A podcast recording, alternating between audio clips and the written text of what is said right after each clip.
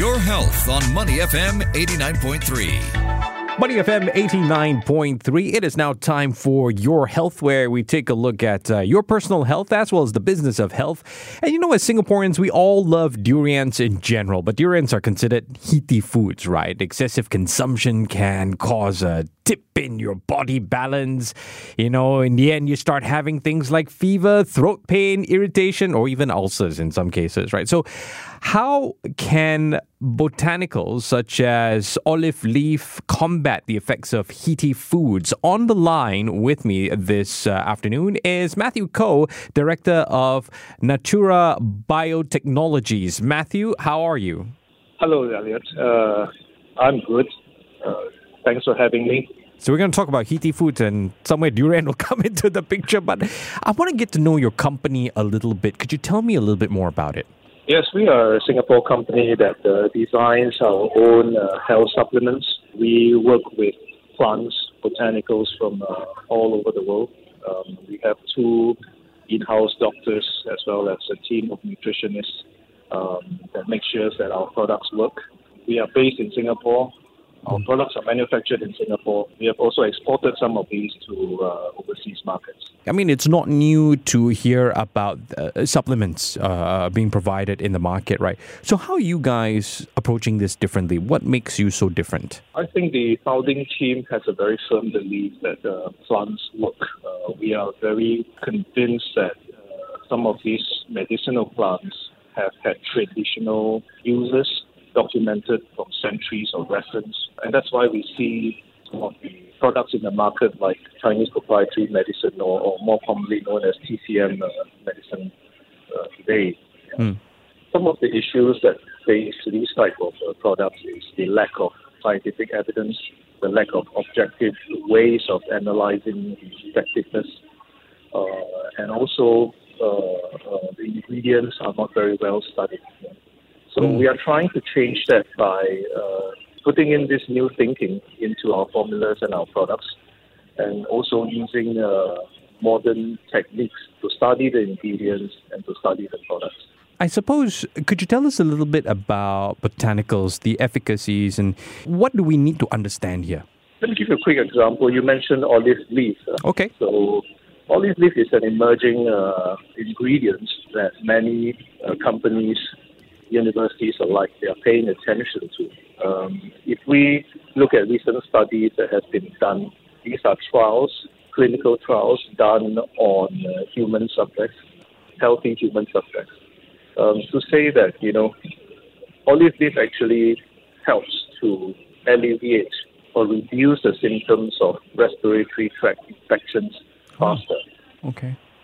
So to, to put it in a layman's way, so if you have flu and uh, uh, what they are saying is olive leaf will help you recover faster. And olive leaf is something that uh, we are very, we've been studying for some time and we have used it in uh, one of our products. Mm, mm. Would you say that, you know, on the onset of COVID, a lot of people catching it uh, because there's no like uh, COVID medication in that sense, uh, you have to turn to a series of remedies. Has this caused an increase in uh, the awareness of these natural ways of helping your body recover? Absolutely, um, Elliot. I think if we look at global trends and uh, you, you cannot miss uh, what has happened in the past two, three years. Yeah, yeah. But it also means that uh, it has changed. Uh, not not only it has changed how how we work, but it has also changed the way we look after ourselves and, and how we go around thinking about it. People are more conscious nowadays. They wear masks. You know, even though we we have uh, removed the requirement to, to wear masks on public transport nowadays in Yeah. Singapore, but still see a lot of people, myself included, I'm still wearing it because it has become a habit. Mm. Yeah, so we have become more conscious, and I think there's also a realization uh, of the fact that Western medicine and vaccines, while effective, have limitations. Yeah. They also take a long time uh, to develop. Uh, my view, you know, with uh, the, the rapid use of the vaccines, is it's nothing short of a miracle. Yeah. Uh, but of course, there's still inherent risk there. But I think that in the whole madness that's COVID, I think it really uh, allows us to pause and look at what has worked for our forefathers for centuries. That's a problem there because uh, we kind of need the so-called expert answer. But the truth is, and and just to put this out as a disclaimer, we're not actually asking people to do away with Western medicine. It's more about eating these, for example, natural remedies to boost your immune system to go in line with the Western medicine when necessary. It's like uh, taking vitamin C or antioxidants. That's correct. Uh, uh, again, so I, I think that uh, uh, we we are not advocating moving away Yeah. um, from medicine because uh, they, they work for a very specific purpose and, and also for emergencies. Definitely, please go to your doctor. Please consult a healthcare professional. Go to the hospital. Mm, of course. But, But- you know, talking about botanicals, if you don't mind me asking, where do you see the future of botanicals, especially the fact that, you know, what you mentioned earlier on, how people are getting more aware?